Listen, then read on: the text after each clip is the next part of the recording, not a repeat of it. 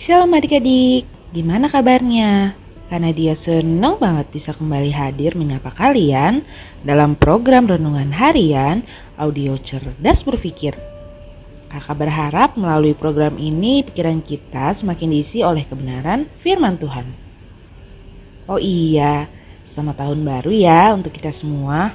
Karena dia berharap tahun ini bisa kita jalani dengan penuh makna.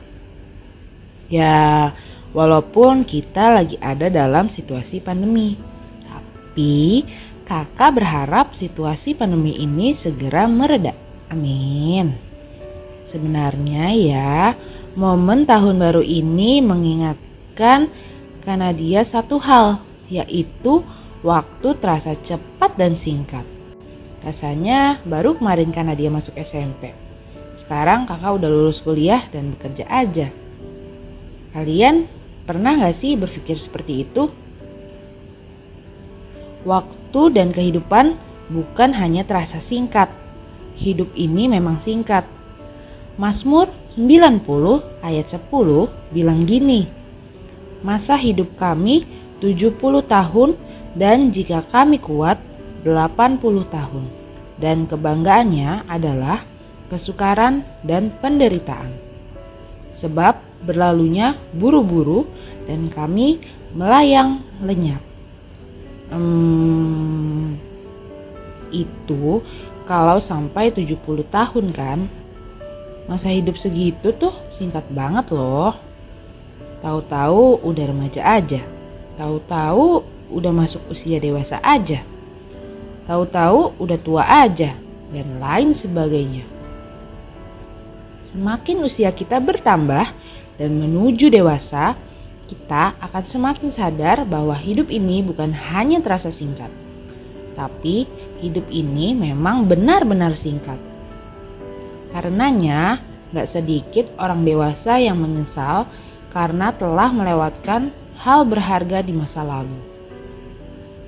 Nah, supaya kita gak menyesal kelak karena singkatnya hidup, ternyata Tuhan melalui Alkitab mengajarkan kita sesuatu nih.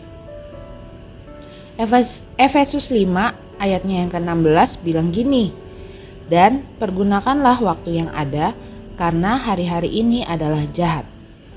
Jadi kita diperintahkan untuk mempergunakan waktu yang ada. Yang pertama nih, waktu untuk berdoa, membaca dan merenungkan firman Tuhan, mengoreksi diri. Pokoknya waktu untuk meningkatkan kerohanian kita, atau istilah lainnya meningkatkan manusia batiniah. 2 Korintus 4 ayat 16 bilang gini, sebab itu kami tidak tawar hati, tetapi meskipun manusia lahiriah kami semakin merosot, namun manusia batiniah kami dibaharui dari sehari ke sehari. Jadi, kalau sedang mengikuti ibadah, ayo kita ikuti ibadah apapun dengan serius. Gak main-main lagi. Walaupun ada yang masih ibadah online, bukan berarti kitanya malah main-main. Yang kedua, mempergunakan waktu untuk mengasah dan mengembangkan berbagai skill. Ya ini mah udah sering banget disinggung, tapi emang bener sih. Percaya deh, kalau kalian sedari muda udah mengasah berbagai skill, di masa depan kalian gak akan menyesal deh. Karena dia kan udah pernah ada di usia kalian. Yang ketiga nih, mempergunakan waktu dengan membangun tubuh yang sehat. Salah satunya dengan gak merokok.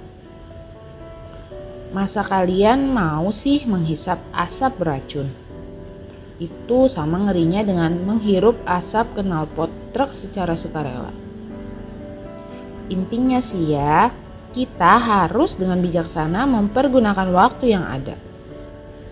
Ya, supaya di masa depan kita lebih sedikit mengalami penyesalan. So, yuk kita jadi lebih bijak, oke? Ayo kita berdoa. Bapa, kami mengucap syukur untuk renungan harian yang boleh kami baca dan renungkan pada hari ini, bahwa kami mengetahui hidup ini sangat singkat. Biarlah kami bisa mempergunakan waktu kami dengan baik, supaya tidak ada penyesalan di masa yang akan datang. Terima kasih Tuhan Yesus. Haleluya. Amin. Oke deh, karena dia undur diri dulu ya. Tetap sehat, tetap semangat, dan tetap jadi berkat. Jangan lupa bahagia ya. Tuhan Yesus memberkati. Dadah.